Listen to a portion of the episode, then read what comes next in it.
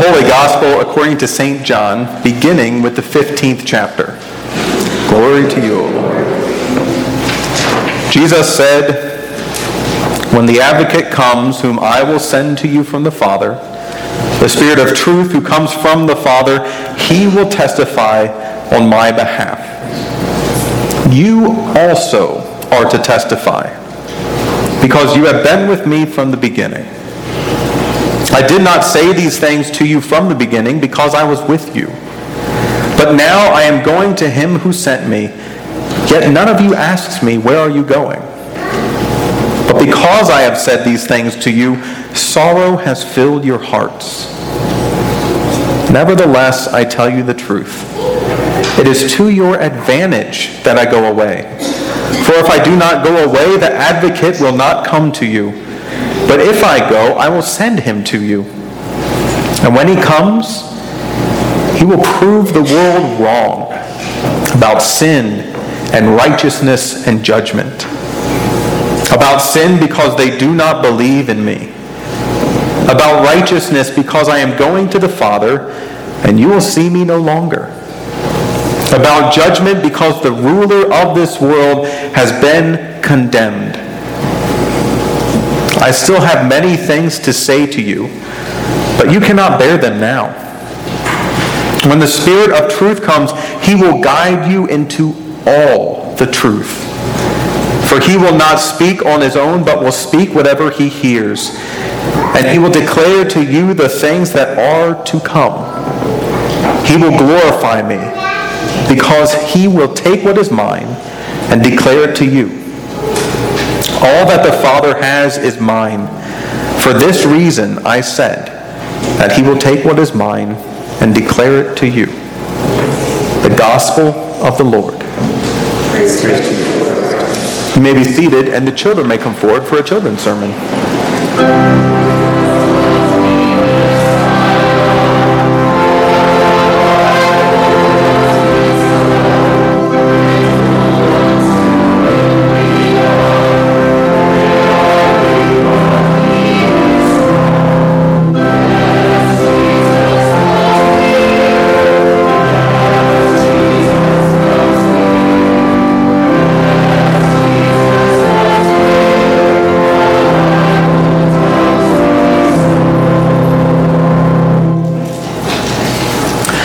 Morning. How are you? Good. Do you know what we're celebrating today? Yes? Pentecost, that's right. What else are we celebrating? Yes. Yes, Ashlyn and Joey's thing called confirmation. Confirmation. Ashlyn and Joey. Do you know who they are? Yeah. Okay, so that's Ashlyn. Ashlyn, wave. There you go. Joey, would you wave to everybody back here? There you go. Way in the back is Joey. Those two have been studying their faith really carefully, studying all about Jesus and all about God really, really carefully for two years. And they're not done, but they're just moving on to a different thing.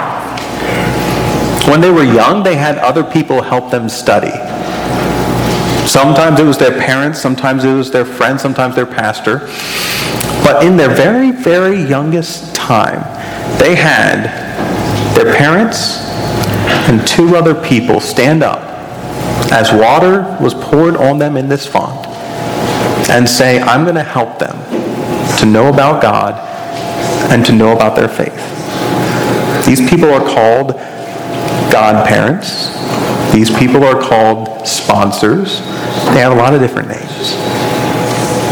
Do you know who your godparents are? Yeah. Um, mine are um, Uncle Tim and Aunt Joey. Uncle Tim and Aunt Joey. Nice. Maddie. And Maddie. Okay. Do you know who your godparents are?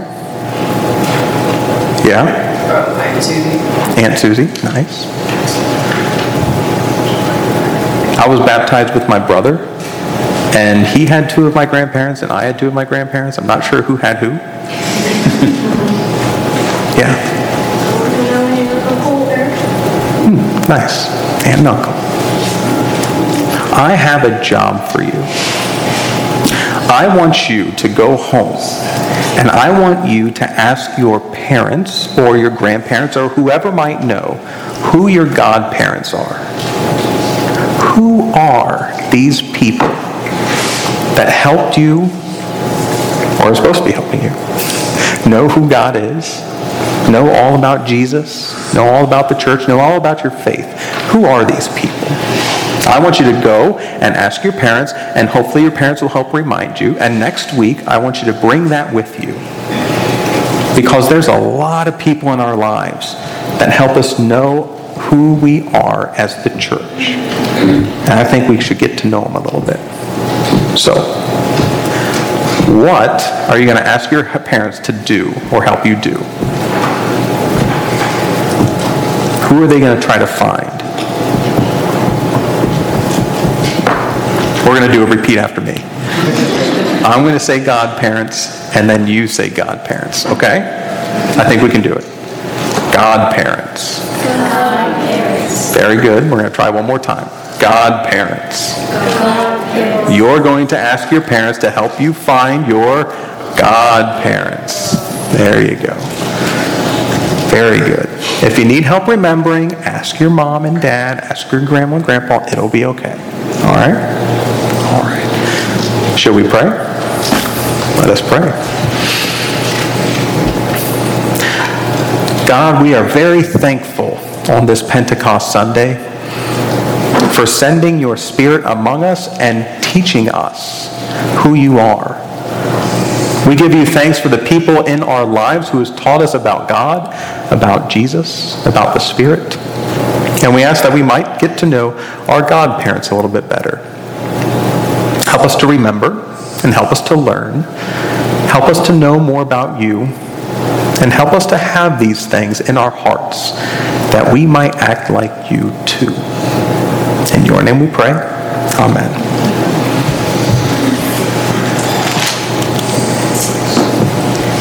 If you like a snack, you can take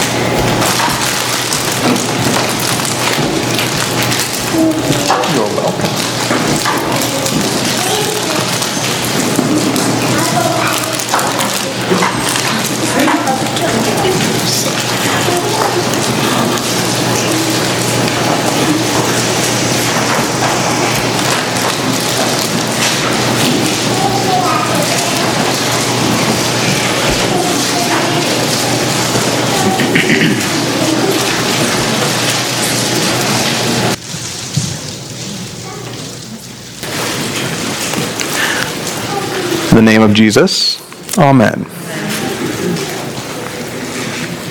Ashlyn and Joey, as we have mentioned, have begun this process of confirming their faith over the past two years. Often we call this process catechism or confirmation class.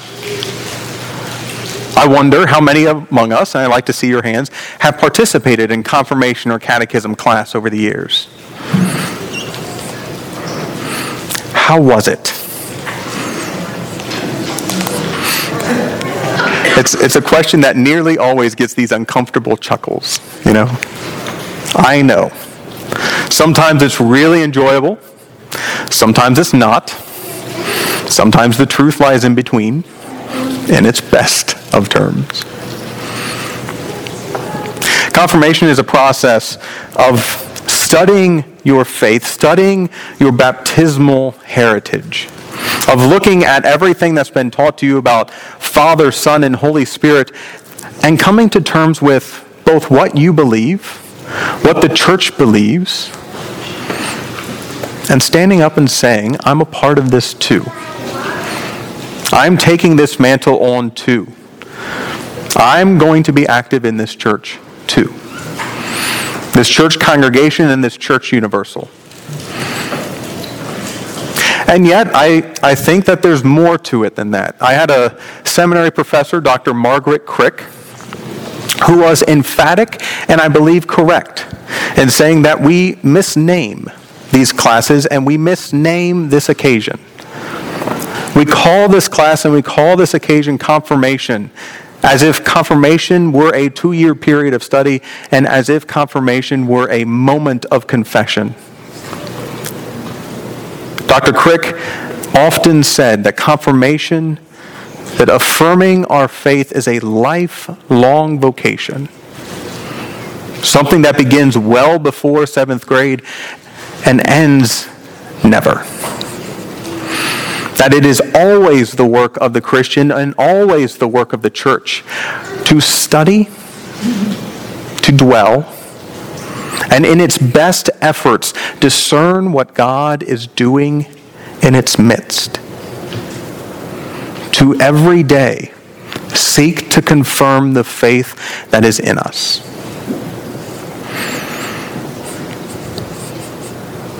I think that's in this text today. That dwells in this text today. I don't know about you, but often I find myself hoping and believing and understanding that all I ever need to know is contained within Scripture. And yet, here is Christ forcefully telling us, forcefully telling the disciples and those who hear it today that you cannot bear everything in this moment. That you cannot bear what the church will become in its entirety today. But over time, the church will be revealed to you. The ways of God will be revealed to you.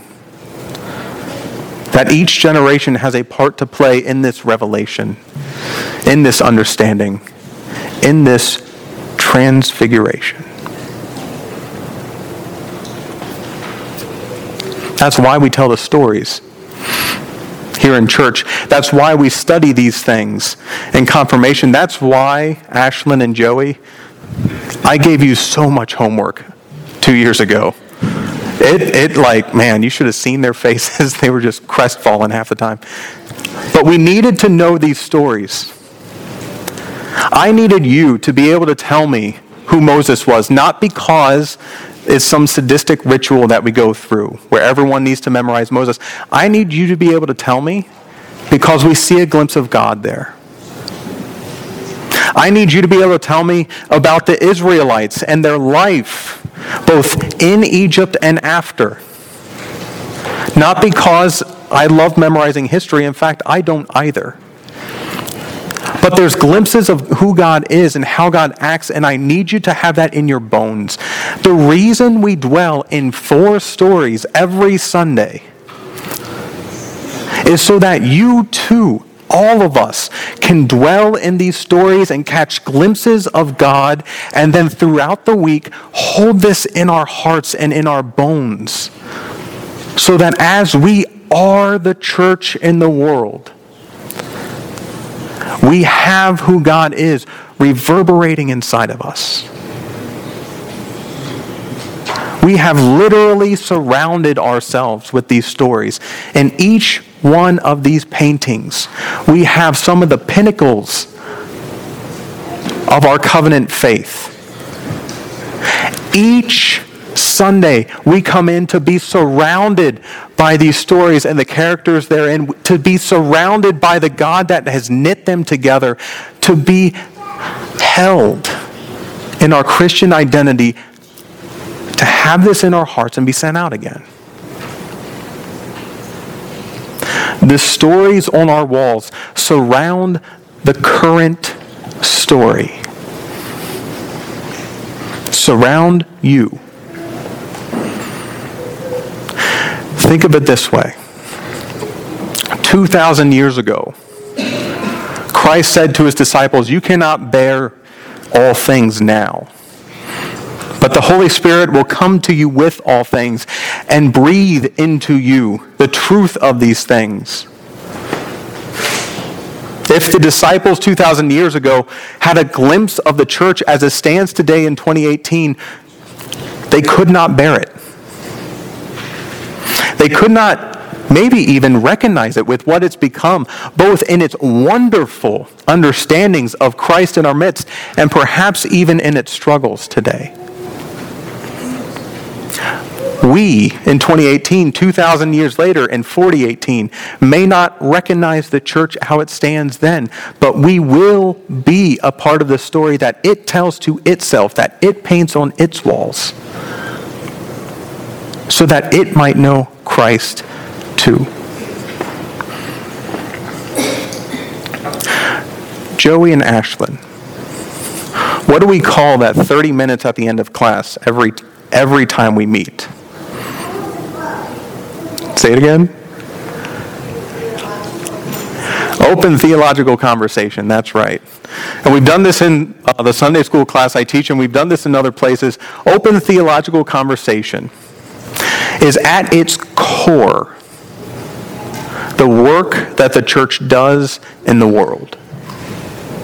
We gather for worship to be surrounded by the risen Christ, to be fed by the Holy Spirit. And we go out in the world in basic understanding to do open theological conversation. Those of you who have participated know there's three rules every time. The first one is talk about whatever you want. And when I say whatever, I mean whatever. We have talked about the depths of our society and its struggles with violence, with love, with understanding one another. We've also talked about comic book t- characters like Thor and the Avengers. Ashlyn brought those to us. Very wisely, might I add. We've talked about hunting and baseball and how they come together, how they teach us things of faith. We talk about anything we want. That's the first rule. The second rule is you must bring your faith to bear. You must talk about everything you know, all the things that we've tried to put in your bones and in your heart. You must bring those things to bear as best as you can. And you must talk about the depths of your life, every part of it, good, bad, and otherwise.